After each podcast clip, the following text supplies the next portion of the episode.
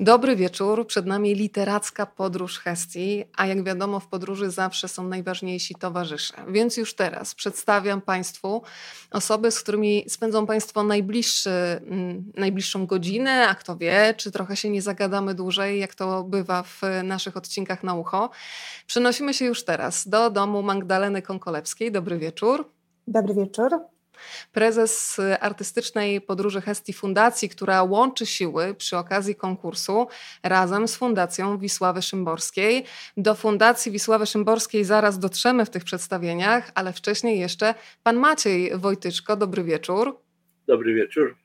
Zacznę od tego, że to kawaler Orderu Uśmiechu, bo to jest y, taka etykietka, która mi się najbardziej podoba, ale też y, oczywiście wykładowca, reżyser filmowy, teatralny, autor sztuk. Ja muszę przyznać, y, panie Macieju, że dzisiaj sobie przypomniałam książkę Brąba i inni i to była dzika przyjemność, jeżeli mogę powiedzieć tak kolokwialnie.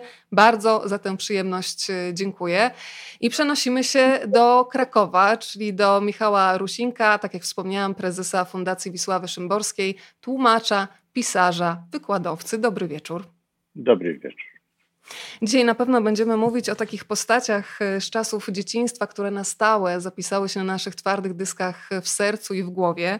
No to skoro mówimy o tych bohaterach, to ja zacznę jednak od Gżdacza, zacznę też od postaci, którą uwielbiam, e, czyli od Pciucha. Jeżeli Państwo nie czytali Brąby, to proszę uzupełnić. E, dzisiaj rozmawiałam z innym kawalerem Orderu Uśmiechu, czyli z Grzegorzem Kazdebkę, który powiedział, że chciałby być Pciuchem, im bardziej jest dorosły, a przypomnę niezorientowanym, że Pciuch to był ten, który dostarczał przesyłki na wczoraj. A takie zlecenia często Państwo w pracy też e, otrzymują.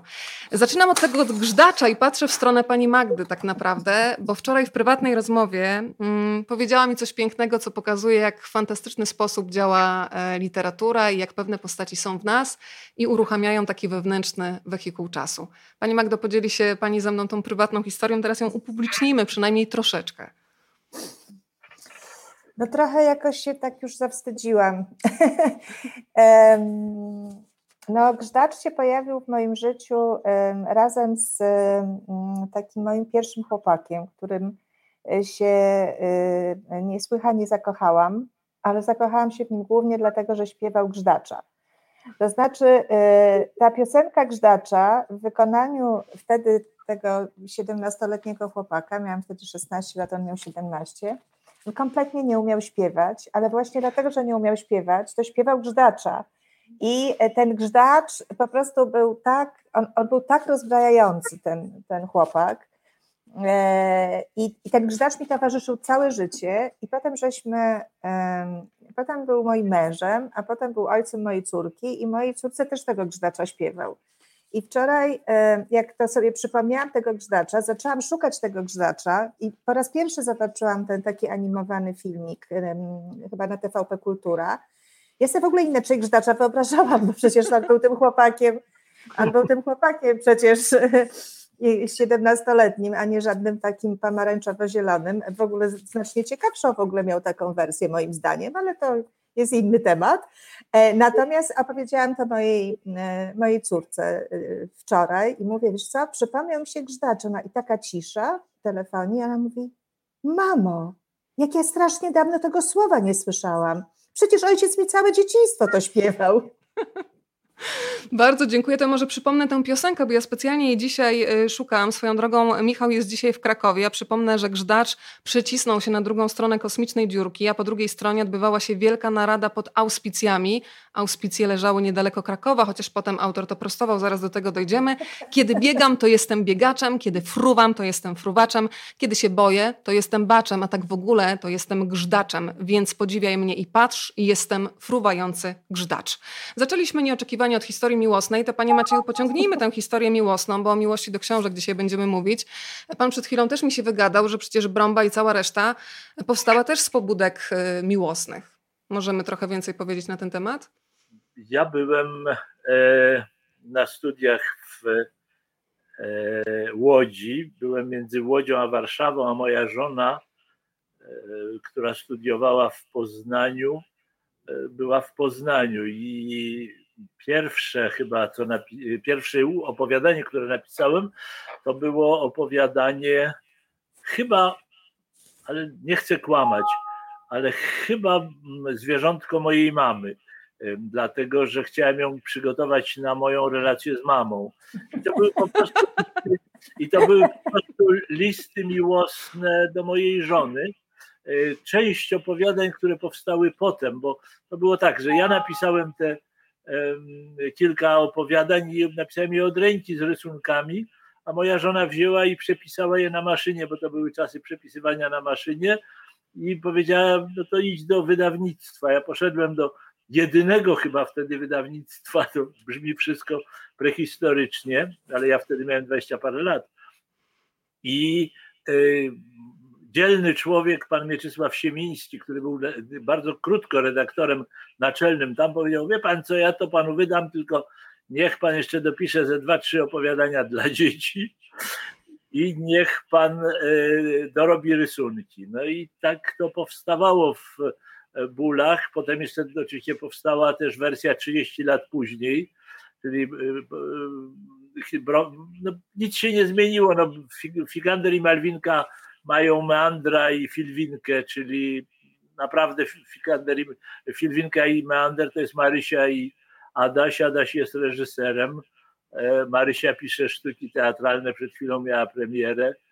A Grzdacza narysowałem tego, e, pani Magdo, którego pani e, nie widziała. Narysowałem w Poznaniu na serwetce, zaczynając od rysowania pierwszej spirali Kioka. No i tak to wyszło. No. Też mam liryczne wspomnienia związane z Brąbą, bo, bo no to jest całe moje życie. Obecnie Brąba i inni wychodzi z dodatkiem Brąba i inni po latach także.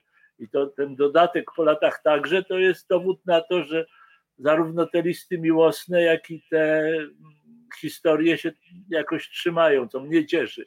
Ale nie spodziewałem się, że będziemy rozmawiać o tym, bo Zdaje się, że główny temat to jest Hestia. Ja wszystko, ja tu wszystkiego pilnuję, panie Macieju. My dzisiaj będziemy po prostu uruchamiać wyobraźnię i pokazywać, jak bardzo e, twórczość dla dzieci siedzi potem w pamięci dorosłych ludzi, jak widać. I to są takie wspomnienia, które od razu się uruchamiają. Wystarczy hasło gżdacz. I proszę, ile historii. Muszę jeszcze dopytać, bo to jest taka okazja, z której ja nie mogę skorzystać, bo jestem na świeżo po lekturze, więc Fikander zakochał się w Malwince podczas meczu piłkarskiego. Czy tak, tak też było w Pana przypadku? No to, dokładnie to było w trakcie festiwalu piosenki y, studenckiej w Krakowie. Czyli to po... prawie jak mecz. No więc właśnie. Ja siedziałem na dole i zawołałem do Henryki, nic się nie bój mała, ja tu jestem. I to był początek tego romansu. No a arogancki młody reżyser ośmielał panią, która prowadziła młodą dziewczynę bardzo, która prowadziła e, ten festiwal do spółki z Krzysiem Materną. Pozdrawiają nas nasi widzowie. Są już z nami Państwo z Poznania, z Włocławka, z Lidz, z Głogowa, z Legnicy, z Kroniowa Jędrzejowa, Glasgow, Świdnicy. E, państwo nawet bardzo dokładne tutaj lokalizacje podają. Warszawa, Kabaty. Bardzo proszę. A co pod auspicjami? Pod auspicjami, z tego się Pan Maciej potem tłumaczył, że niektórzy się podobno oburzyli, że jest taka miejscowość koło Krakowa. To jak to, Michał? I są auspicje, czy nie ma? Pod auspicjami e, Fundacji Wisławy Szymborskiej, prawda? Wszystko A, się rozgrywa też, dzisiaj oczywiście. też. Tak, tak. No to... Jest alwernia, więc właściwie to jak auspicja. Tak, ja się trochę tłumaczyłem dlatego, że to było jedna z poważnych zastrzeżeń jakiegoś bardzo poważnego znawcy literatury, że nie można dzieci okłamywać, bo słowo auspicje znaczy co innego. No, ja wiem, wtedy byłem młody, nie wiem, czy teraz bym się odważył wiele rzeczy napisać, które tam wypisywałem. Ja tam na przykład wstawiłem e, chyba właśnie zwierzątku mojej mamy e, szmaragdowe księgi Hermesa Trismegistosa. Co na górze, to na górze, co na dole, to na dole. E, e, to, to jest wprawdzie wiedza egipska sprzed paru tysięcy lat, ale bardzo dobrze pasuje do książki dla dzieci, prawda? Bardzo dobrze. Też tam, tutaj się w kadr nam wpasował kot Michała Rusinka. Poprosimy tak. o przedstawienie kota. No to jest kot, który nie ma imienia. On kiedyś spojrzał na mnie cholubkiem, więc y, pomyślałem, żeby go nazwać y, Gustaw, ale się nie przyjęło imię Gustaw, prawda? Ale nie przyjęło się, bo nie reaguje, czy jak? Nie, jakoś jednak nie. No po prostu czasami tak jest, że imiona się przejmują, a czasami nie. Więc on jest po prostu stary, bo jeszcze jest drugi, który jest młody i który być może też się zaraz pojawi. Pozdrawiamy w takim razie kociego starego. A teraz ja bym kontynuowała wątek, ponieważ padło słowo odwaga. E, Michale, spotykamy się między innymi po to, żeby obudzić odwagę w tych, którzy powinni dać losowi szansę i zgłosić swoje powieści, swoje opowiadania dla dzieci e, i wyruszyć w literacką podróż Hestii. Powiedzmy, na czym polega konkurs i kto może dać losowi szansę i wygrać 50 tysięcy złotych. Jakoś tak się złożyło, że ostatnio w literaturze polskiej, tej dla dzieci, dominuje taki nurt non-fiction tak zwanego. Nawet mm, wydawcy mówią non-fiki, wydajemy non-fiki. E, natomiast to jest oczywiście bardzo dobrze, bo y, ta literatura popularno-naukowa jest również bardzo cenna, ale y, mam takie wrażenie, mieliśmy takie wrażenie, wymyślając tę nową nagrodę, że dobrze by było dowartościować te książki, te gatunki, które teraz są trochę w tle, a jednak które są tak naprawdę literackie to znaczy mm, właśnie prawdziwą beletrystykę, czyli powieści i, i opowiadania. Takich książek też się sporo ukazuje, ale mam wrażenie, że one są w tej chwili na półkach księgarskich czy też na ladach mm, jakoś tak z tyłu, w każdym razie przesłonięte przez tamto non-fiki. Więc e, stąd pomysł na taką nagrodę i stąd e, pomysł na to, żeby ośmielić autorów przepraszam, to, to ja nic nie mogę z tym zrobić, żeby ośmielić autorów e, i autorki, żeby nadsyłali swoje, swoje książki. Oczywiście głównie ich wydawcy, bo to o takie rzeczy powinni dbać mm, wydawcy i liczymy na to, że zaraz dostaniemy, zostaniemy zasypani e, beletrystyką z, wydaną w zeszłym roku, bo to tu, tu może do, do, doprecyzujmy. Chodzi o książki wydane w 2020 E, roku. Właśnie książki takie klasycznie literackie, powieści i opowiadania. Ja zapowiadając nasze dzisiejsze spotkanie, przypomniałam słowa Andrzeja Poniedzielskiego, że pieniądze szczęścia nie dają, tak, do 15 zł. Tutaj wygrana jest naprawdę e, bardzo konkretna. 50 tysięcy złotych. Przypomnę, że mecenasem tej nagrody jest e, Ergo Hestia. Michał, powiedzmy trochę o rzeczywistości jeszcze też akt, autorów książek dla dzieci. A, myślałem, że tak może... w ogóle o rzeczywistości. Już się zaniepokoiłem. Również. Ja wiedziałam, że ja dzisiaj się będę bardzo musiała pilnować i łapać ze słowa. Się zawsze przy tobie, Michał, stresuję, ale zostawiam więcej miejsca dzisiaj na radość. E, tym bardziej, że ten o, stary nam gdzieś zniknął, słuchaj, z kadru. Tak. Jest, możliwe, że przyjdzie młody. Więc y, powiedz o rzeczywistości, mm, o takiej codzienności autorów książek dla dzieci e, i o też wysokościach nagród, jakie można otrzymać, bo to jest naprawdę, myślę, że e, takie wydarzenie, tak jak powiedziałam, kiedy warto losowi dać szansę e, i będziemy dzisiaj też rozmawiać jeszcze o złotych pomysłach na opowiadania i na powieści dla dzieci, ale powiedzmy trochę o tej rzeczywistości finansowej, jak ten świat funkcjonuje. Rzeczywiście tak, to jest tak, że nagród Nagród literackich e, w Polsce jest sporo, natomiast tych nagród dla twórców literatury dziecięcej jest jednak dużo mniej, a poza tym one są dużo, dużo niższe finansowo. E, a czasami są wręcz e, za darmo, to znaczy dostaje się tytuł, dyplom, natomiast to, to wszystko. E, więc jedny, jedna rzecz to jest kwestia czysto finansowa, e, a to nie jest tak, że pisanie dla dzieci jest jakoś łatwiejsze szczególnie albo zajmuje mniej czasu niż pisanie dla dorosłych e, i można sobie wtedy pozwolić na to, żeby pracować na przykład gdzieś i, i, i zarabiać gdzie indziej.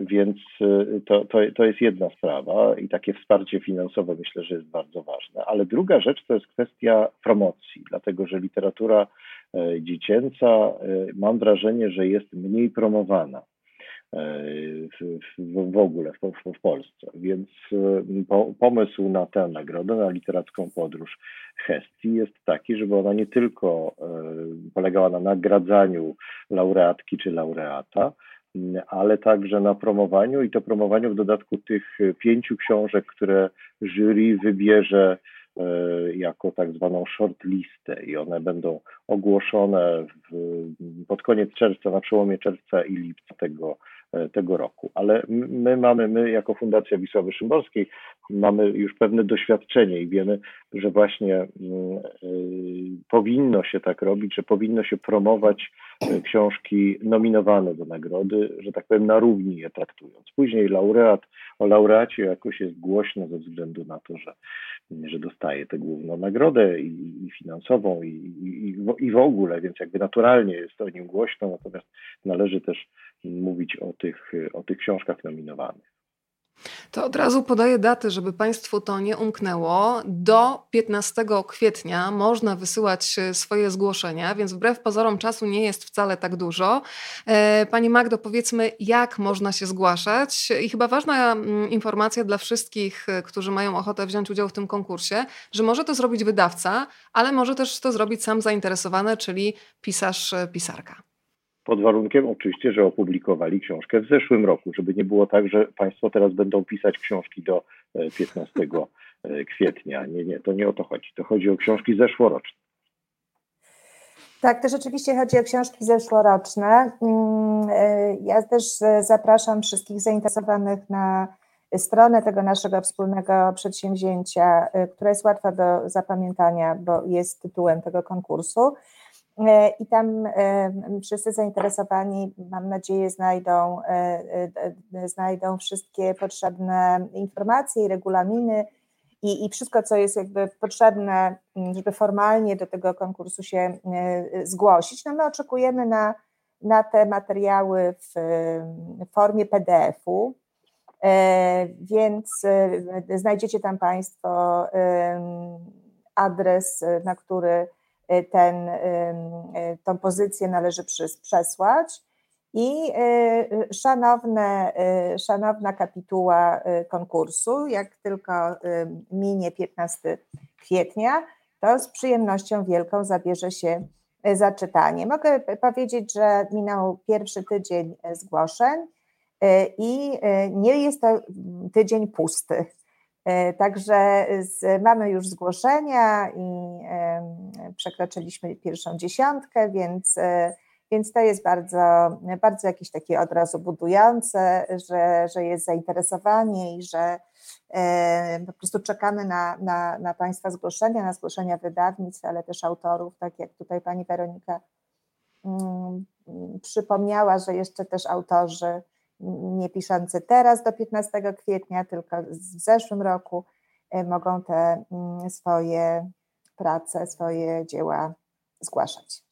Za moment przedstawimy cały skład kapituły, ale skorzystam z tego, że mm, członków kapituły mam przed sobą, reprezentację e, i patrzę teraz w stronę pana Macieja. Panie Macieju, jakieś wskazówki być może dla tych, którzy myślą już o kolejnej edycji, bo od razu powiedzmy, że założenie e, literackiej podróży Hestii jest takie, że z jednej strony będą nagradzani autorzy, ale zależy nam też na tym, żeby stworzyć taką kolekcję książek, e, z których e, będzie można sobie mm, ułożyć taką podróż. Mm, tak się stresuje teraz, jak Michał na mnie patrzy, że nie mogę złożyć zdania ale postaram się jednak to zrobić.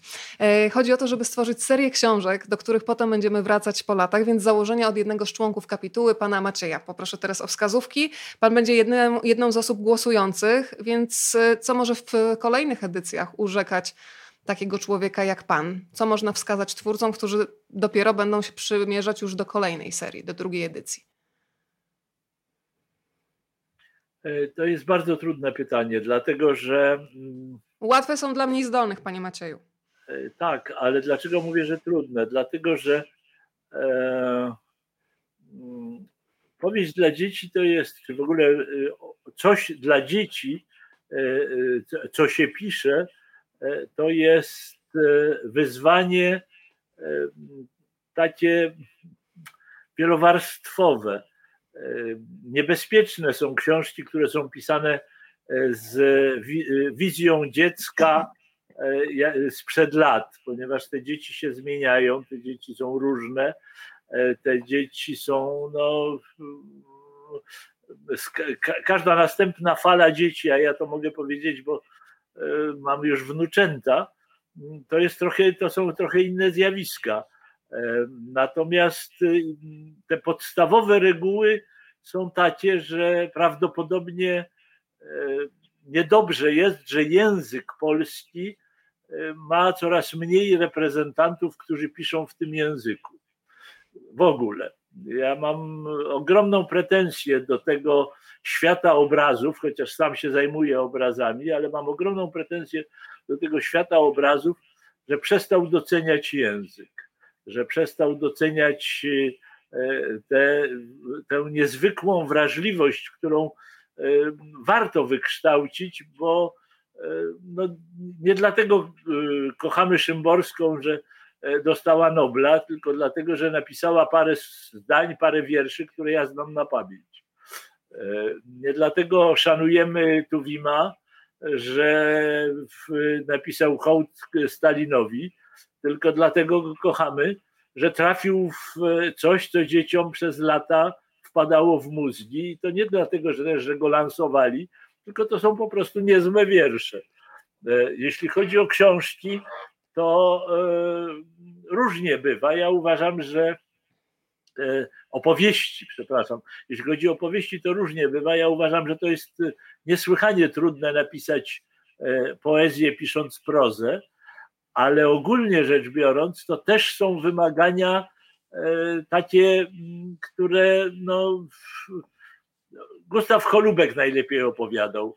Zaczął opowiadać jakiejś swojej e, siedmioletniej przyjaciółce opowieść, żeby ją uśpić. I mówi, była sobie królewna bardzo ładna, bo chciał ją uśpić, to mówił wolno. A e, to dziecko tak po dwóch zdaniach przerwało i mówi, aś tu nagle. Nieoczekiwany zwrot akcji powinien tak, nastąpić. Tak, tak. I, i, i, nie da się współczesnemu, współczesnemu dziecku opowiadać nudno o, o, o, o czymś, gdzie nie ma aż tu nagle. Więc to chyba jest jedyne kryterium.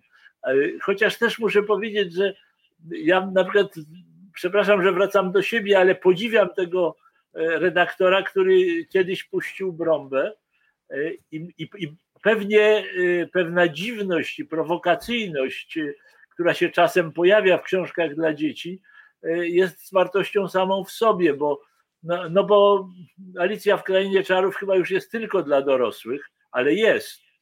E, więc w odpowiedzi na Pani proste pytanie, jakie kryteria stosować w ocenie literatury dla dzieci, odpowiadam tak, jak się odpowiada zawsze, te same, tylko jeszcze bardziej surowe. Bardzo dziękuję za tę odpowiedź, a przy okazji, skoro dwukrotnie już się pojawiło mm, nazwisko Gustawa Holubka, to muszę Państwu powiedzieć, że już wkrótce jego biografia się pojawi. Miałam okazję podczytywać, e, więc przy okazji naszej wieczornej wymiany myśli też Państwu ten temat będę podsuwać. Michale, ja bym jeszcze chciała uściślić jedną rzecz, bo ja dzisiaj bardzo dokładnie przejrzałam też regulamin. Mówimy o twórcach książek dla dzieci. Dzieci i młodzieży. Tak naprawdę dzieci i młodzieży, ale jaki to jest przedział wiekowy?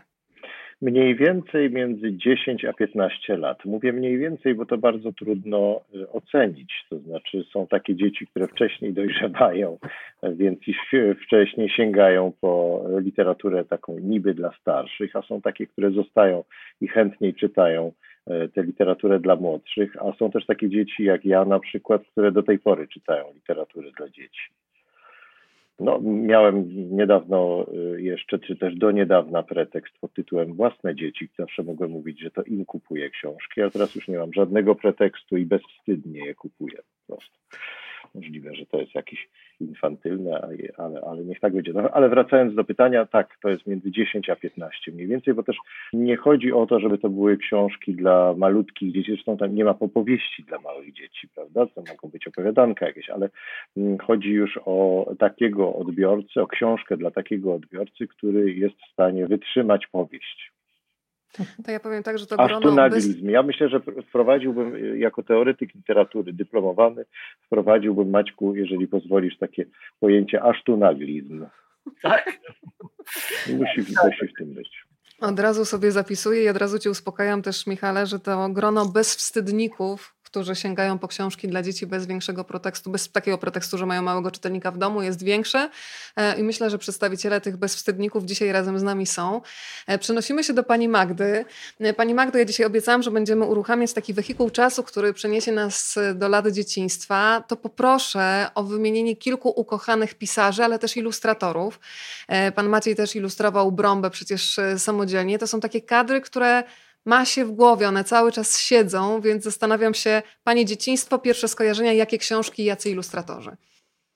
Całe szczęście, że pan Maciej swoją odpowiedź na proste pytanie zaczął od tego, że trudna jest odpowiedź, bo teraz ja mogę też bezkarnie powiedzieć, że w ogóle to nie jest łatwa odpowiedź i codziennie e, odkąd, e, odkąd to miłe pani zaproszenie się pojawiło, czyli parę już dni, to codziennie miałam inny pomysł, co było najważniejsze i co tak naprawdę najbardziej pamiętam ale mm, mam takie poczucie, że, że we mnie są takie wszystkie książki, które jednak były o podróży i pewnie dlatego mm, finalnie jestem w podróży artystycznej, e, bo widocznie mnie to ciągnęło od e, dzieciństwa. Ja uwielbiałam Tajemniczy Ogród. Ja po prostu uwielbiałam i on mi się śnił po nocach i oczywiście tak jak pani do Brąby wróciła wczoraj, tak ja wróciłam do Tajemniczego Ogrodu, nic się w nim szczęśliwie nie zmieniło, co jest też cudowne, że można wrócić do, e, do książki i znaleźć w sobie te same mm, zachwyty.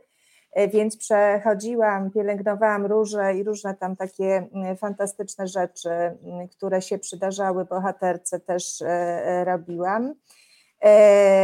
I ze złego humoru nie pamiętacie Państwo, że ona była nazywana kapryśnicą i w ogóle była dość okropna na początku, e, a potem zrobiła się po prostu taka cudowna ja sobie myślę, że jak ja ją tę książkę jeszcze tam parę razy przeczytam, to mi się też charakter poprawi, więc, e, e, więc po prostu trzymam się, trzymam się tej drogi. No ale oczywiście, tak jak powiedziałam, wszystkie te podróżnicze historie, więc i, i Tomek Sawyer, i no ja jestem z takiego rocznika mm, no właśnie przygody Tomka Sojera, Hakafina, Marka Piegusa, te wszystkie przygody, przygodowe rzeczy, e, no to już nie, nie można nie powiedzieć o, o Sindbadzie, no bo w końcu to chyba e, to pierwsza taka podróż, e, w której jasno nawet zostało powiedziane, że to najważniejsza rzecz w życiu to podróżowanie.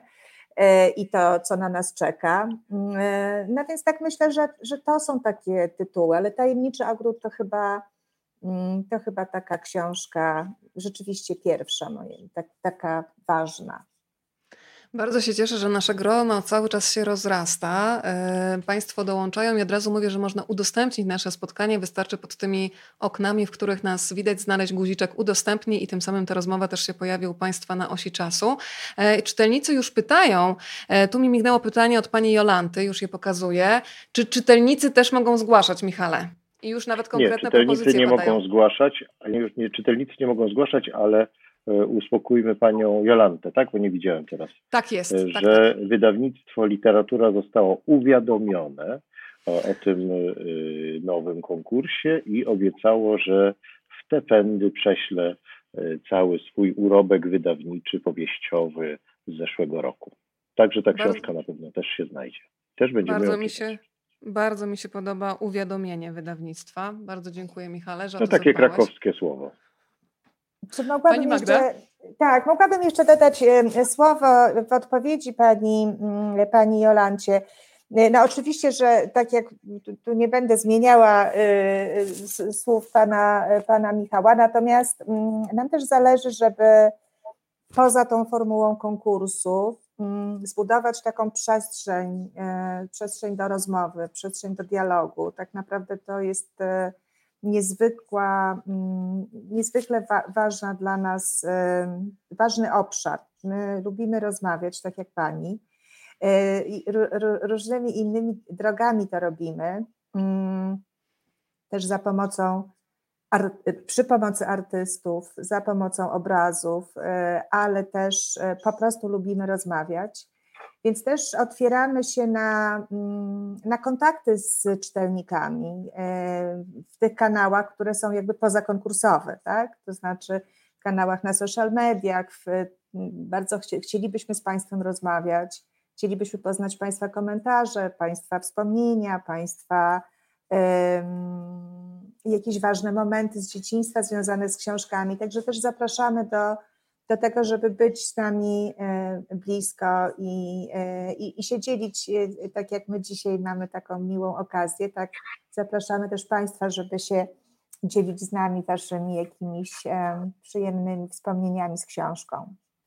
Państwo od razu reagują na to, co mówi pani Magda. Podróż za jeden uśmiech wspomina pani Marzena i wakacje z duchami.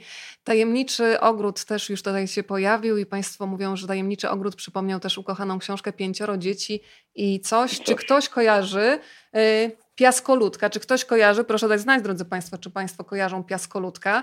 E, a my teraz przenosimy się do Pana Macieja. Panie Macieju, Pana ukochani e, twórcy, taki, tacy, których po prostu nie sposób wygonić z głowy, bo oni tam siedzą, mieszkają sobie i całkiem dobrze się czują. jako dziesięcioletni chłopiec deklamowałem Słowackiego o Janku, co psom szył buty i do dzisiaj to umiem. E, w związku z tym e, trochę żartuję, ale to jest e, też skomplikowane, bo wróciłem, żeby odrobinę goryczy wrzucić w te wspomnienia, wróciłem jakiś czas temu do lektury, która się nazywa Serce Amicisa. Jezu, jakie to obrzydliwe. Wybaczcie, wybaczcie. E, e, oczywiście, oczywiście też e, wtedy było tak nie wiadomo, czy wydadzą, czy nie. Wreszcie wydali, bo Makuszyńskiego nie bardzo kochały ówczesne władze i pamiętam, że czytałem początek o dwóch takich, co ukradli księżyc. Zaczynało się cztery mile dalej niż kiedykolwiek doleciał najodważniejszy wróbel. I o ile e, samo przesłanie jest teraz chyba trochę ckliwe i tam się dalej to psuje ten e, Makuszyński i, tych o dwóch takich, co ukradli księżyc, o tyle na przykład jakiś jeden z dwunastu zbójców, który mówił wierszem, e, to mi te wiersze zostały w pamięci. Ja niestety mam, podobnie jak Michał, zdaje się, taką skłonność do pamiętania słów i wierszy, na, koniec, jak już się będziemy żegnać, wrócimy po raz trzeci do kota, jeśli pozwolicie, bo teraz nie chcę tego robić, ale, ale moje wspomnienia to właśnie no, Makuszyński, Panna z mokrą głową. Mm. Bardzo nie lubiłem e, Tomka na, na tych ścieżkach. Tam ktoś mnie zachęcał, a, a mnie jakoś od, odrzucało od języka. Mm, Wiem, że to jest nieładne tak mówić, ale, ale no, no właśnie w przypadku niektórych y, tekstów to to starzenie się polega na, na ckliwości, na, na czymś takim, że y, y, edukacja sentymentalna się trochę zmienia i nagle sobie myślimy, zresztą nawet Ania z Zielonego Wzgórza, jak się czyta ją tak słowo po słowie, to ona jest oczywiście wspaniała jak, jako pewien mechanizm dramaturgiczny i ma, i ma poczucie humoru na szczęście, ale też tam są takie, no to, to tu już y, nie ośmieliłbym się, bo to wspaniale napisane, ale i, i nadal dostarcza materiału, ale właśnie no, zmieniają się uczucia, zmieniają się e, sposoby mówienia o miłości. Narcyza Żmichowska napisała taki wierszyk tęsknię, ach tęsknię, w nocy do kwiateczka, coś tam, wios, nie, wios, zimą do kwiateczka i tak dalej. I to nie głupia kobieta, ale tęsknię, ach tęsknię jest w tej chwili nie do wykonania serio. Wiecie o czym mówię Państwu. Panie Macieju, e, tak, tak, wiemy o czym Pan mówi, a przy okazji są też tacy, którzy mówią, że serca nie cierpieli jeszcze w czasach dzieciństwa. Pani Jasia też dołącza do Pana i mówi, że nie mogłaś dzierżyć Tomka w krainie kangurów i innych krainach podobnie, więc dzisiaj też widzę, że Państwo mogą dać upust frustracji, która się gdzieś zgromadziła w dzieciństwie, a wtedy rodzice mówili czytaj, czytaj, to dobre i wtedy może ten głos nie był tak słyszalny, dzisiaj w końcu można to wyrzucić z siebie. Szaleństwa Panny Ewy, a słuchajcie, odnalazł się piaskoludek. Pani Ania z Londynu napisała tak, ach, to oczywiście piaskoludek. Nasz mały psiak dostał takie przezwisko, bo sterczą mu uszka jak u piaskoludka. Skoro o psach, to też Ferdynand Wspaniały, którego ja ubóstwiam, ubóstwiam nadal też się pojawiał. E, Michał, przenosimy się do ciebie. Twoje ukochane lektury, no i takie, które, mm, tak jak u pana Macieja, nie przeszły próby czasu i po latach człowiek sam się zastanawia, co widział w tych tekstach. Ja jakoś tak się złożyło, że y, miałem nastawienie anglosaskie od dzieciństwa. Mm, nie wiem, czy to ze względu na rodziców, czy to był jakiś y, przypadek, a może sam tak wybierał, nie wiem. Ale w każdym razie e, ja sobie nie wyobrażam dzieciństwa bez Kubusia Puchatka. E, I bez tego Kubusia Puchatka w genialnym przekładzie Ireny Tuwim, bo to rzeczywiście jest taki ewenement w skali, myślę, światowej. Akurat ta, e, ta powieść, właściwie dwie, dwie powieści, dwie książki doczekały się właściwie tylko dwóch przekładów na język polski. Natomiast wspominana przed chwilą Alicja w Krainie Czarów e, doczekała się chyba 12 albo 13 aż przekładów. Natomiast po Irenie Tuwim po prostu już bardzo trudno cokolwiek zrobić. I to jest jakiś, jakieś mistrzostwo świata. To jest i świetnie napisane, świetnie przetłumaczone i świetnie to jest, świetnie są stworzone postaci w, w, tej, w, tej, w, tej, w tych książkach. Ja też bardzo lubiłem taką książkę Kenneta Grahama Wind in the Willows, czyli O czym szumią wierzby. E, I to mówię, wspominam o niej trochę jako o takiej książce, która się właśnie zestarzała. A nie, ale nie zestarzała się ze względu na tkliwość, tylko e, na, o, o, to, to ze względu na, na, brak tego czegoś, co, o, czym, o czym wspominał Maciek przed chwilą, to znaczy e, tam się wszystko toczy bardzo powoli. E, I dzisiejsze dzieci, które są przebodźcowane, jak to mówią psycholodzy, potrzebują, żeby się, żeby się coś szybciej działo. E, wydaje mi się, że ta, ta książka, być może trzeba by ją było przetłumaczyć na nowo, nie wiem, ale być, ona się tak trochę leje taką, taką szeroką rzeką, że tak powiem. Jest świetna, są świetnie zrobione w niej postaci, ale teraz próbowałem ją czytać mm, jakiś czas, parę lat temu i, i wydaje mi się, że, że właśnie się, się zestarzała. Notabene mm, poproszono mnie niedawno o przetłumaczenie kontynuacji, nawet dwóch kontynuacji Kubusia Puchatka e, i zauważyłem jedną rzecz, że mm, te, w tych kontynuacjach dzieje się więcej na jednej stronie, że tak powiem, albo te, te, te, te rozdziały są krótsze. No właśnie dlatego, żeby jakoś zatrzymać e, czytelnika młodego przed, e, przed sobą. E, co, co, jeszcze? Potem był Tolkien, e, tak naprawdę. Aha, nie, jeszcze przepraszam, jeszcze były Muminki, ale to, że o nich zapomniałem, to jest znaczące, bo ja do tej pory trochę się boję Muminków, to znaczy oczywiście trochę się boję Buki, Buki. jak wszyscy. Znaczy bardzo się boję Buki, ja ale też. Muminków się w ogóle trochę boję, bo one są w ogóle dosyć niesamowite i bez jakiegoś takiego aparatu mm, porządnego, psychologicznego to chyba nie tykać. Jest to naprawdę fantastyczne zupełnie. E, saga właściwie skandynawska, wspaniała. Mm, ale e, jeszcze chciałem wspomnieć o Tolkienie. E, ja mnie, mnie czytano najpierw Hobbita, później sam już czytałem Hobbita. I ponieważ wychowywałem się w pewnym sensie w Zakopanem, spędzałem tam bardzo dużo czasu, więc z moją babcią szukaliśmy miejsca, gdzie mieszkał smok Smaug. I to miejsce ustaliliśmy, to od razu chciałbym Państwu wszystkim nas oglądającym przekazać, że jest to pod skocznią Zakopanem. Tam jest takie miejsce, łatwo Państwo znajdą. Tam po prostu mieszkał smok Smaug. I ten Tolkien mnie jakoś przeprowadził, już później jako we Władcy Pierścieni, przeprowadził mnie, że tak powiem, z literatury dziecięcej do, do tej literatury, literatury dorosłej. Ale jeszcze jak jestem przy głosie, to nie pozwolę go sobie tak szybko odebrać. Jest coś takiego, o czym Maciek wspomniał, to znaczy starzenie się języka i starzenie się także myślę narracji. E, I rzeczywiście tak jest, że w przypadku literatury dla dzieci to starzenie się najbardziej jest dotkliwe, bo po prostu dzieci tracą kontakt z takim językiem, który jest już dla nich archaiczny. Ja na przykład bardzo ubolewam, że moim zdaniem arcydzieła, arcydziełka literatury polskiej, to znaczy wiersze Aleksandra Fredry, są już w tej chwili kompletnie nieczytelne. E, dlatego że gdyby je przeczytać współczesnym dzieciom, to o co drugie słowa by, by pytały. No więc co zrobić? Czy wydać takie wydanie krytyczne z przypisami? Przecież żadne szanujące się dziecko nie będzie czytać przypisów. Nawet studenci polonistyki nie czytają przypisów, albo czytają tylko przypisy. No w każdym razie to, to, nie jest, to nie jest pomysł.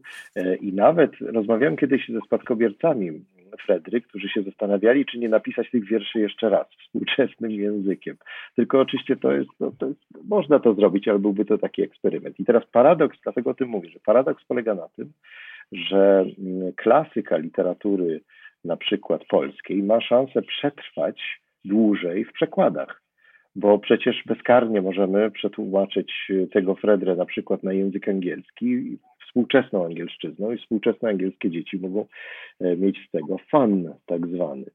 E, I podobnie jest z, z, powiedzmy klasyczną literaturą angielską, której przekładem ja się od czasu do czasu zajmuję. To znaczy też ma, mamy szansę y, tak zrobić, żeby ona przetrwała dłużej niż, niż w ojczyźnie. Już milknę. E, ale Michale, ja jeszcze chciała jedną rzecz y, od ciebie, uzyskać odpowiedź od ciebie, ponieważ przypomniałam sobie, że ty kiedyś też dostałeś bardzo miłego maila od obecnego tutaj pana Macieja właśnie za przekład. Mam rację? No, nawet recenzję napisał. Od tego się zaczęło, tak się poznaliśmy. Bardzo mi było miło i byłem zaszczycony.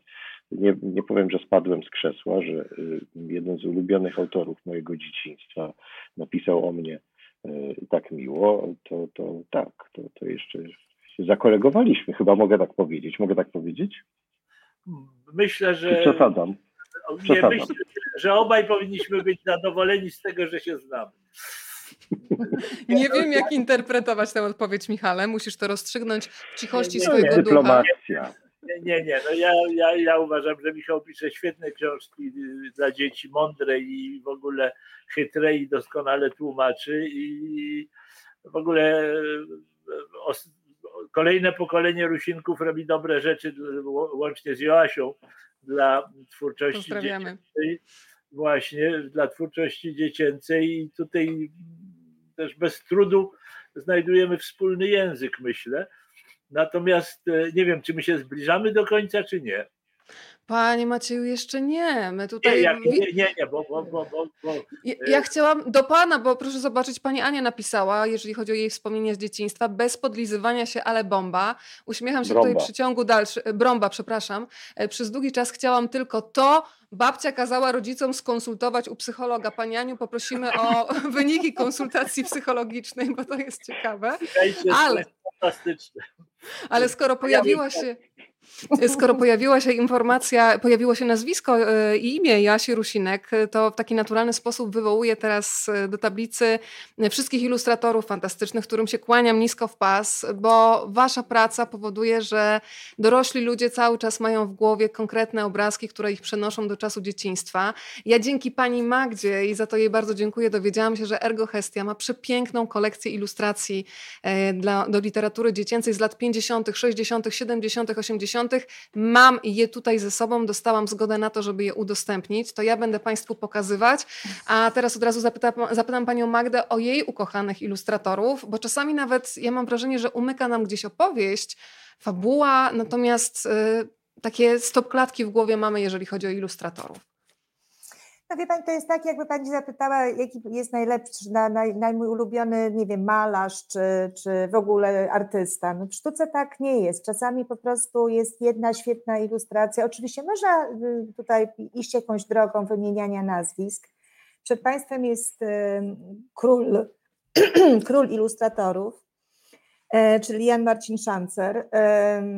To jest, to w ogóle była bardzo taka miła historia, bo My mamy przedszkole w Sopocie i to przedszkole powstawało, powstało, zostało otworzone kilka lat temu i mój szef powiedział, że no nie może być miejsca w naszej Hestii bez sztuki. E, więc, no więc co my tu robimy? To zaczęłam myśleć, a to to, a to tamto. No i tak siedziałam w mieszkaniu i patrzyłam się na ścianę i się zastanawiałam, ale o, właśnie to o czym ty myślisz? Bo ja zbieram ilustrację mm, dziecięcą. W związku z tym niewiele myśląc, wzięłam misia y, z 62 roku, pojechałam do Sopotu, weszłam do mm, szefa, do, do, do gabinetu i wyjęłam. I on mówi, a co to jest? Miś, mówi, miś z 62 roku. Ja mówię, no właśnie. Mówi, no i co to jest? Ja mówię, to jest początek naszej kolekcji. No i tak się zaczęło. Pomysł się spodobał. Więc ja już Tutaj trochę... miś z 87 akurat, ale y, tak, staram się nadążać za opowieścią. mamy, trzyna... mamy 13 ilustratorów tej naszej kolekcji, 28 prac. E, I oczywiście można, jakby, to, jak to jest znowu podróż, tak? E, więc, e, więc gdzieś tam będziemy pewnie szukać dalszych przykładów. Staraliśmy się tą kolekcję stworzyć e, tak, żeby pokazać te najwspanialsze lata, które teraz powinny być no, uzupełniane, bo skończy, skończyłam, skończyliśmy tę kolekcję na tym po 83 czy 7 jest ostatnia, ale są począwszy od lat 50. od iskierek, e, czyli iskierki, misie, świerszczyki, ale też właśnie książki. E, Szancer otwiera ilustracją do mm, książki Ewy Szelburg e, Zarębiny, mm, bardzo, bardzo dziwne, dziwne opowieści. opowieści.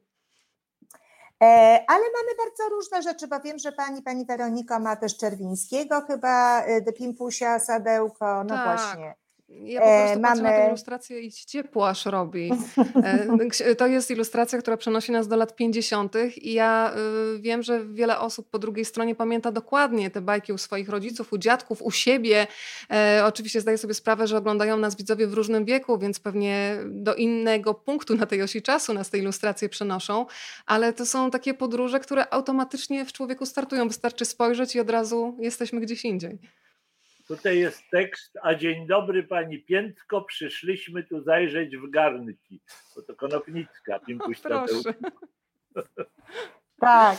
I nam się też, e, ja się starałam tą wystawę zrobić w taki sposób, że ponieważ e, wystawa jest z matryc i z projektów, czyli z tej, pierwszej matrycy, ale jak Państwo pewnie wiecie, to, to jest tak, że rysownicy robią mnóstwo tych rysunków, nie wszystkie wchodzą do książek, E, ale akurat ja jakby starałam się znaleźć te książki, czyli znaleźć, znaleźć takie rysunki, które jednak były w tych książkach. No ja potem zaczęłam szukać tych książek, e, żeby, no żeby też e, dzieci, ale też i rodzice, że wracam znowu do tego dialogu, o którym mówię, który jest dla nas ważny, żeby mogli też się odnieść do, do książki, nie jakby do słowa. I e, no i miałam, miałam różne problemy z tymi książkami, żeby ten rocznik właśnie znaleźć, a nie inny, tak? Bo te, to nie było takie łatwe. I na przykład te, tej Szelburg Zarębiny do dziś poszukuję, właśnie żeby ta ilustracja w niej była. Ale to jest super kolejna podróż i super, yy, i super przygoda. E, no ja bardzo lubię, a to późniejsze, tak, ale ja z tej kolekcji bardzo lubię tę, mm, tę porcelanowe, porcelanową karocę. E, to też chyba pani miała takie, takie dziewczyny z, z parasolkami, takie cudowne w ilustracji też w tych, wiecie Państwo, to wszystko nas przenosi, to jest też taki obraz, który nas no, cofa, tak, on pokazuje życie, pokazuje mody, pokazuje różne też, najlepszy okres polskiej ilustracji dziecięcej to są lata 60., późne lata 50., 60. i jeszcze 70., kiedy tak naprawdę ci ilustratorzy też nie mieli materiałów, tak? Nie, nie, nie było tych wszystkich fantastycznych materiałów, więc to są często, były, akurat takich nie mam, ale widziałam w tych swoich poszukiwaniach, rysowane na jakimś kawałku wręcz, nie wiem, czy nawet papieru toaletowego, czy na serwetce, tak? bo nie, nie było takiego, takiej możliwości, żeby sobie kupić fantastyczny papier i jakieś, co zresztą brodzi ogromne też problemy, proszę sobie wyobrazić, konserwatorskie, tak, po latach, no bo jakby to, z tym trzeba się jakoś umieć opiekować. E, ale, e, no ale właśnie też postanowiła, postanowiłam, że tą wystawę mm, e, tak zrobimy, żeby wyciągnąć pewne zdania z tych książek, y, które jakby będą ilustrowały ilustracje.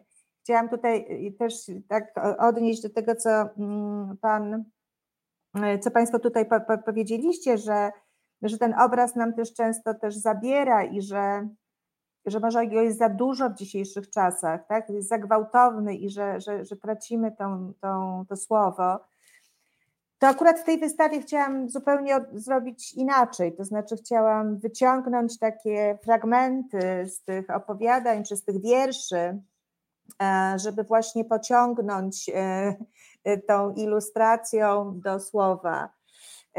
I, no i mi się wydaje, że to, to się nawet udało. Pierwszy raz zrobiłam wystawę, która była na poziomie widza przedszkolnego, więc to było też jakieś takie ciekawe. Mm, szczęśliwie pracujemy z osobą, z fantastyczną osobą, która umie robić wystawy, z, z Olą Dobrowolską-Grobel. Miałyśmy dużo, dużo radości wtedy, bo ustawianie, wiecie, to wszystko takie, no, tak, do, do, do pięciu lat, do sześciu lat, więc, więc chodziło o to, żeby to tak ustawić, żeby było czytelne dla rodziców, ale też fajne dla dzieci więc, więc to była ogromnie przyjemna, no, wielka przygoda, wielka przygoda, więc mo, może rzeczywiście teraz polska ilustracja święci, święci triumfy. Same nagrody zdobywamy od lat yy, i to jest w ogóle kapitalne. My żeśmy y, się zresztą, y, z, ja z panem Michałem Rusinkiem poznali przy okazji też E, książki ilustrowanej przez e, naszego artystę, e, do której pan Michał stworzył przepiękną bajkę. Bo już na koniec chciałam tylko powiedzieć, że literacka podróż Hestii jest taką młodszą siostrą artystycznej podróży Hestii. I my się w tej artystycznej podróży Hestii opiekujemy i, i nagradzamy najciekawsze osobowości artystyczne młodych y, artystów, bardzo młodych, bo jeszcze studentów.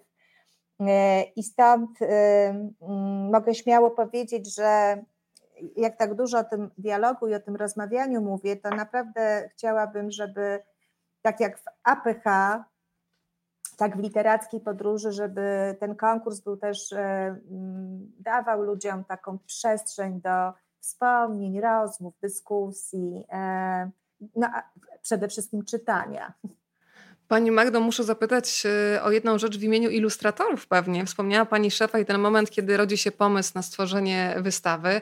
Teraz urodził się piękny pomysł na literacką podróż Hestii. E, szef kapituły nagrody, pan Piotr Śliwicki, więc może by podrzucić teraz szefowi jeszcze, że może w drugiej edycji jeszcze będzie druga nagroda dla ilustratorów. Ja tylko pytam. Jest znaczy, szansa? Ja, ja, myślę, znaczy ja, ja myślę, że mm, mm panu Śliwickiemu, y, znaczy myślę, że pan Śliwicki ma nadmiar pomysłów i myślę, że, i myślę, że ten pomysł, szczególnie w, w, w mówię tutaj o mecenacie kultury, tak. bo jesteśmy, mm, myślę, że w naszym tym, w obrębie tego mecenatu E, Ergohestia robi kapitalne rzeczy e, i, i, i, myślę, że to jest też związane z nas e, osobą twórcy i, i, i szefa tej, tej organizacji.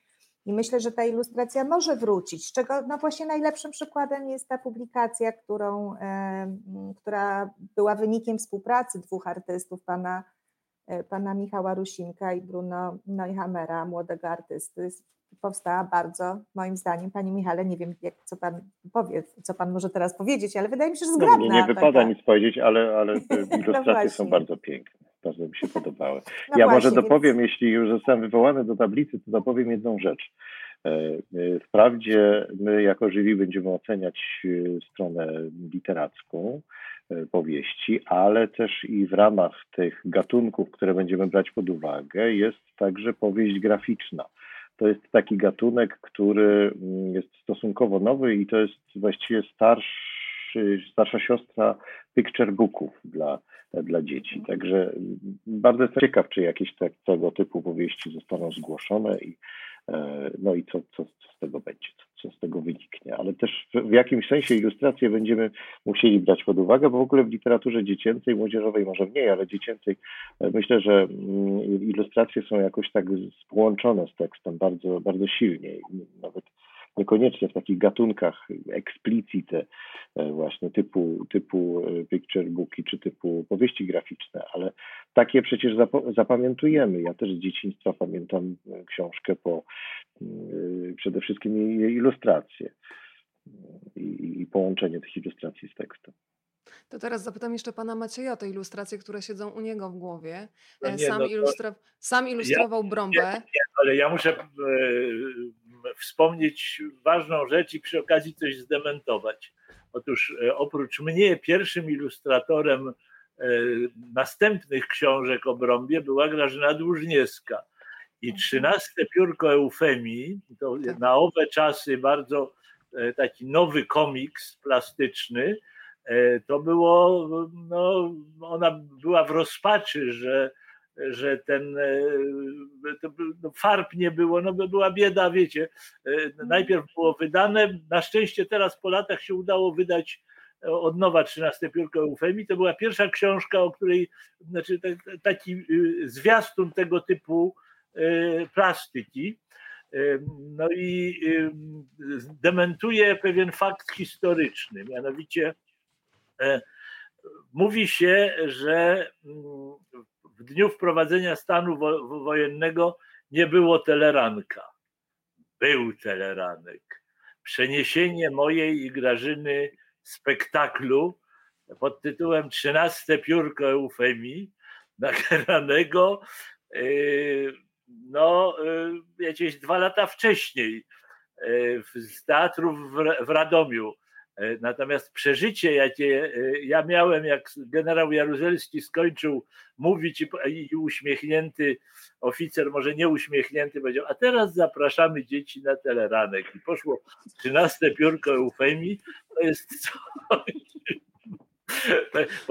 Teraz się tradycyjnie mówi, że, że nie, więc przysięgam Państwu, ja to pamiętam i wszelkie pogłoski o tym, że nie było e, teleranka w dniu stanu wojennego są nieprawdziwe. No oczywiście ja nie ponoszę winy za to i nie, nie podałem do za sądu. Za stan wojenny. Tak. Za, za, nic nie ponoszę winy, ale siedzia, siedziałem niewinnie, jak w starym dowcipie. Natomiast co, co, do, co do tłumaczenia, to oczywiście e, z, e, mamy kota i mamy pewien temat. Mianowicie e, kot makawity trafił z wierszy Eliota e, do Brąby, ale przekładało iluś piszących, tak jest, przekładało iluś piszących wiersze o kotach Eliota. Mhm. I tam jest taki wiersz o kocie teatralnym. Gas is the theatrical cat, his really name sounds asparagus, czyli przekładzie takim bardzo dosłownym Gus to teatralny kot, a jego prawdziwe imię brzmi asparagus. To jest piekielnie trudne. Te wiersze Eliota są bardzo trudne do tłumaczenia i rzeczywiście i w przekładzie no, pana Nowickiego i gdzieś występuje gus. Natomiast Barańczak zaczął od e, kwestii Gucio to teatralny kot, jego prawdziwe imię brzmi Gustaw Konrad. E, I to jest dowód na to, jak bardzo e, Tłumacz to jest osoba, która może stworzyć coś, od, odnieść do jakiegoś całego świata, który inaczej by, byłby niezrozumiały. Zresztą uważam, że wiersze Barańczaka, właśnie chyba przykład Barańczaka wydaje mi się taki najbardziej inspirujący, choć nie zawsze wierny, no ale to starły problem, czy, czy wiernie, czy pięknie. Myślę, że w przypadku literatury dziecięcej jednak pięknie, bo Fredzia Pchipchi jakoś się nie przyjęła. Wiecie Państwo, o czym mówię. E, to jest dosłowne tłumaczenie Kubusia Puchatka. Winnie the Pooh, tak. Tak, czyli Fredzia Pchi Pchi. Ukazało się coś takiego i było takim no. Ale skoro został wywołany kot, to ja od pani Magdy tutaj też mam kota rybołówce. To jest y, ilustracja przedruk z 63 roku, ilustracja do czasopisma Świerszczyk, y, ilustracja wiersza pana Kerna. Więc kot również w takiej formie się pojawił. Pan Maciej zapowiedział, że kota wywoła na koniec rozmowy, więc ja odczytuję te tutaj ukryte sygnały, ale jeszcze chciałabym, żebyśmy przedstawili całą kapitułę nagrody Literacka Podróż Hestii, żebyśmy sobie też mogli zwizualizować kto będzie toczył boje, no bo ja sobie wyobrażam, że tych zgłoszonych tekstów będzie bardzo dużo. Trzeba będzie podjąć y, decyzję, no i wtedy takie debaty nad y, wyborem potrafią się czasami przyciągać nawet do rana. Bardzo burzliwie czasem bywa, więc przedstawmy tych, którzy będą toczyć boje o laureata. Michale, mógłbyś? Tak, będzie to pani Joanna Olech, która jest y, znakomitą i pisarką, i ilustratorką a także krytyczką literacką, zajmującą się e, właśnie literaturą dla dzieci. Bardzo ciekawie o niej piszącą i to jest rzeczywiście wielka znawczyni tego tematu i tego rynku, więc bardzo się cieszę, że się zgodziła z nami, z nami być. No i będzie y, pan wspomniany, pan prezes Hesti, pan Piotr Śliwicki, który właściwie wymyślił tę nagrodę. To znaczy można powiedzieć, że jakoś wspólnie ją wymyśliliśmy, ale ja tylko właściwie słuchałem to, tego, co, co pan prezes e, właściwie co, co, co, co sobie obmyślił e, na, na, na początku. E, I będzie pan Maciej Wojtyszko, który jest tutaj z nami i został już przedstawiony e, i będzie pani Magda Konkolewska. Przepraszam, że w tej kolejności, ale ja tak odczytuję z ekranu po prostu. E, czyli pani prezes artystycznej e, podróży mm, Hestii. Czy jeszcze o kimś zapomniałem? Katarzyna Kasia jeszcze, czyli doktor filozofii, A, nie, to tak oczywiście. To jest, przepraszam, jestem, Akademii Sztuk Tak, jestem, tak, o dziękuję bardzo. No przecież, oczywiście. Y, bardzo chcieliśmy, żeby mm, w jury był ktoś, kto nie zajmuje się e, ani pisaniem mm, książek dla dzieci, ani, y, ani pisaniem o książkach dla dzieci, ale będzie takim trochę spojrzeniem, będzie miał takie trochę spojrzenie z zewnątrz. I e, tutaj liczę właśnie na panią Katarzynę, panią doktor Katarzynę Kasię. Od razu powiedzmy, że zgłoszenia powinny przychodzić w formie pliku PDF, e, żeby na razie nie wysyłać książek w kartonach, prawda Michale? Potem dopiero przyjdzie tak. czas, kiedy już będą e, nominowani do tej nagrody znani. Od razu przypomnijmy, że tych poznamy w czerwcu, a sama nagroda litera w konkursie Literacka Podróż Hestii zostana, zostanie przyznana w listopadzie 2021 roku. Podaję Państwu adres, proszę go zapamiętać i jeżeli dzisiaj nie było wśród nas osób, które mogłyby być zainteresowane, kogoś, kogo znacie wśród swoich znajomych, bliskich, to koniecznie podeślijcie im tę informację konkurs małpa literacka podróż hesti.pl.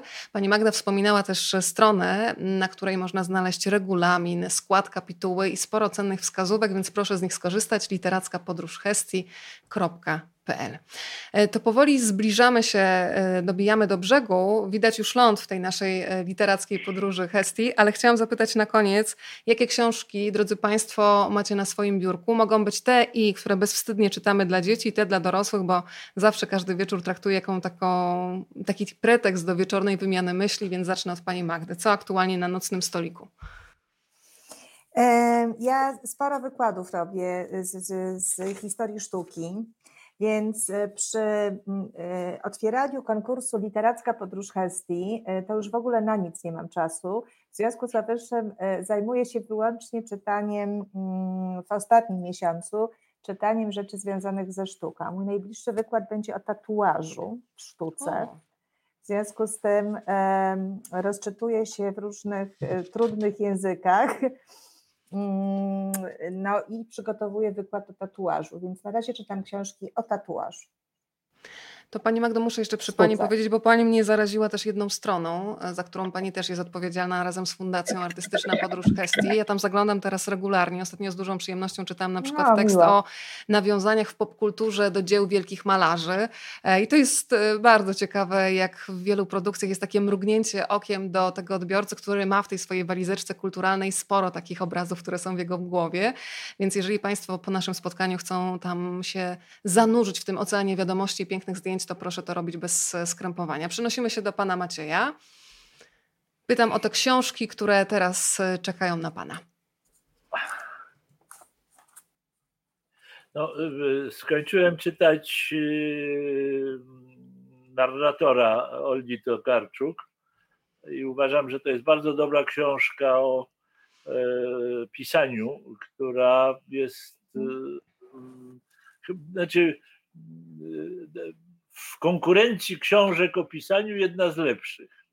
E, także e, mogę polecić, natomiast sam z obowiązku niestety, ponieważ e, przygotujemy, przygotowujemy nową edycję teatroteki, to głównie sztuki czytam teatralne, młodych, gniewnych dramaturgów, których jest dużo gniewu, i często mało umiejętności. Przepraszam, podły jestem, ale już mam prawo być starym zrzędą z e, Muppet Show, więc, e, więc bardzo dużo e, sztuk dla przyjemności poczytuję Kołakowskiego. Panie Macieju, e, jeszcze jedną rzecz e, obiecałam, że zapytam, ponieważ ostatnio Grzegorz Kazdebka, tak jak powiedziałam, też e, kawaler Orderu Ośmiechu, powiedział, że z tej ceremonii nawet nie tyle go przerażało to, że cytryna jest kwaśna, tylko widział, że dzieciaki, które zaproszono do wyciśnięcia tych cytryn, miały strasznie brudne łapska. I powiedział, że to w nim budziło większą odrazę niż ten kwasny, kwaśny smak, więc zastanawiam się, jakie są Pana wspomnienia z tej ceremonii. Nie, chyba miłe. Ja w ogóle lubię dzieci, wie pani. I to... Tak domyślam. Nie, nie, to znaczy gdzieś mnie to rozczula, dlatego że to, że to są e, fajne istoty, takie, które przeżywają wszystko naprawdę na świeżo e, i, i, i gorąco bardzo. Także, także nie dodałem tu jeszcze jednego nazwiska e, z lektur moich bardzo ważne znaczenie miała dla mnie książka Janusza Korczaka Sława. No, to była książka o biednych polskich i żydowskich dzieciach, która wyszła, no jak ja miałem lat chyba 16, ja ją kupiłem i tam było ostatnie zdanie dzieci dążcie do sławy, zawsze coś z tego zostaje. E, także, także to tak. Natomiast Michał, a ty byś nie przełożył przynajmniej wierszy na nowo w e, Tolkienie. Tam jest średnio z tymi rymowankami w Tolkienie. Ja, ja kocham też i przeczytałem się jako dorosły, bo jakoś to było tak, że, że e, e, no jako 22-latek chyba przeczytałem Władcę Pierścienia i, i od razu mi zgrzytały wiersze. Nie wiem dlaczego, ale mogę się tak, mylić. Oczywiście jest różnie. Ho, ho, tomie bombadil, bombadilu tomie, na wierzbę i na rzekę, na wodę i płomień, na słońce i księżyc posłuchaj sąsiedzie i przybądź do nas tomie, bo jesteśmy w biedzie, na no przykład. No więc średnio. No, można by tu coś tam tego. Tak. Y, nie, nie wiem, no może w przyszłym życiu mi się to uda, albo na emeryturze na przykład. No. może na emeryturze spróbuję, tak. Ale, ale, ale tu ta waga właśnie, waga tego, kto kto układa słowa i w ogóle skojarzenia z tym, że słowa, dwa słowa zestawione ze sobą, to już jest coś, co ma ogromną siłę. Ja to bardzo podkreślam, bo po prostu coraz bardziej mnie przygnębia taka e, nieufność wobec słów i takie e, coś, że ludzie wydobywają z siebie i mówiąc, i pisząc, albo jakiś straszliwy slang, albo tak jak w tych telefonach zgłoszeniowych, jeżeli coś tam, to naciśnij dwa, jeżeli coś tam, to naciśnij trzy. I to jest wszystko, no to akurat tu nas pewnie to łączy z Michałem, że, który zresztą napisał kilka świetnych książek o, o tym gwałtach na języku i nadużyciach, e, że, że no, trzeba coś zrobić, żeby e, pozostały piękne elementy y, języka i jacyś ludzie, którzy mają pewien rodzaj wrażliwości na to, bo, bo, bo, bo nie, nie, nie wszyscy muszą być muzykalni, ale no niech będzie chociaż trochę osób muzykalnych na słowo, na język, na, na barwę, na, na to wszystko, co, co jest no właśnie tak jak y, Michał zacytował, że, że to nawet wpada wtedy, jak się nie chce tego słyszeć a, a, a tym bardziej właśnie potem zostaje i w dzieciach zostaje. Ja jestem na przykład, ja teraz temu mojemu małemu wnukowi czteroletniemu czytam jakieś rymowanki dotyczące cyfr i, i z przerażeniem je czytam, bo y, chcieli dobrze, ładna książeczka, fajnie pomyślana, natomiast no rymy, oj mamo moja. No. A wnuczek to chyba wiem, czy ja, ale spuśćmy na to z zasłony. Zasłonę. Nie, nie, ja, ja nikogo nie, nie chcę krytykować, ja tylko mówię, że raczej pozytywnie, że warto pokazywać to, co dobre. Po to jest ta gestia, myślę, że e, rozumiem te, tę intencję, że tak. pokazać, że można coś napisać tak, że się nie można oderwać. No. No właśnie, bo tak mi się wydaje, że są takie dwie cechy, które powinna mieć literatura i literatura dla dzieci i młodzieży również. To znaczy, po pierwsze, e, język, o którym Maćku mówisz, to znaczy taki język, nie można by stosować taką właściwie e, takie kryterium Jerzego Pilcha, pierwszego zdania, że jeżeli pierwsze zdanie cię nie wciągnie, to już potem, no, to już potem taka. Ale w ogóle mm, Szymborska mówiła, miała taką metaforę, mianowicie, e, że te zdania są jak sprężynki, że tak podskakują, że każde jest jakąś zamkniętą, zamkniętą całością i też dobrze brzmi, nie tylko znaczy coś, ale też brzmi. Więc to jest pierwsza cecha. A druga, jest, e, druga cecha to jest po prostu coś takiego, że chce się czytać dalej. To znaczy jesteś ciekaw, co będzie w tym kolejnym zdaniu. Że ono nie tylko dobrze brzmi, ale też zachęca do tego, żeby, żeby czytać, czytać to kolejne. Tego ale będziemy, to jeszcze twoja książka, jak gdybyś się podzielił szukać. tym, co na ciebie czeka po naszym spotkaniu. O rety. E, ja się teraz głównie postanowiłem zająć życiem naukowym, więc czytam jakieś traktaty dotyczące retoryki muzyki, e, ale przynajmniej przeglądam na razie. E, ale na przykład zachwyciła mnie książka, którą znam doskonale, czytałem ją wielokrotnie, ale ukazało się niedawno jej mm, nowe wydanie, mianowicie Imię Róży Umberta Eco. E, Noir sur Blanc wydało takie wydanie z jego ilustracjami, znaczy nie ilustracjami, takimi rysuneczkami, które on robił, notatkami. I ono jest na nieomal biblijnym papierze z takimi na czerwono barwionymi brzegami stron jeszcze z dodatku w przeźroczystej obwolucie, na której są takie czarne odciski paluchów. Kto czytał, ten wie dlaczego e, takie, takie są. Ale to jest takie wydanie, które przypomina, że książka jest też pięknym przedmiotem, może być pięknym przedmiotem, więc to jest ta książka, która leży u mnie e, na biurku. I też zacząłem czytać e, książkę wstydzę się, bo z zeszłego roku. Barbary Sadurskiej Mapa, która jest w bardzo podobnym tolkienowskim stylu napisana. I to jest właśnie taka książka, że chce się czytać kolejne zdanie i nie można się od niej oderwać.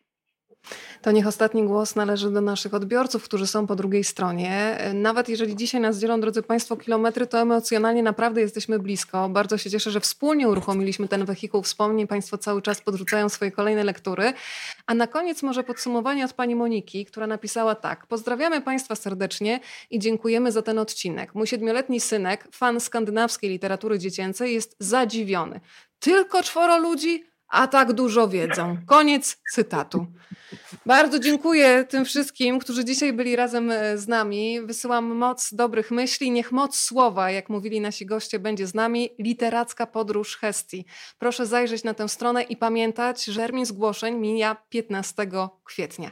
Pięknie dziękuję za to spotkanie Magdalenie Konkolewskiej, panu Maciejowi dziękuję. Wojtyszce i Michałowi Rusinkowi. Bardzo dziękuję. dziękuję. Życzymy Państwu spokojnej nocy.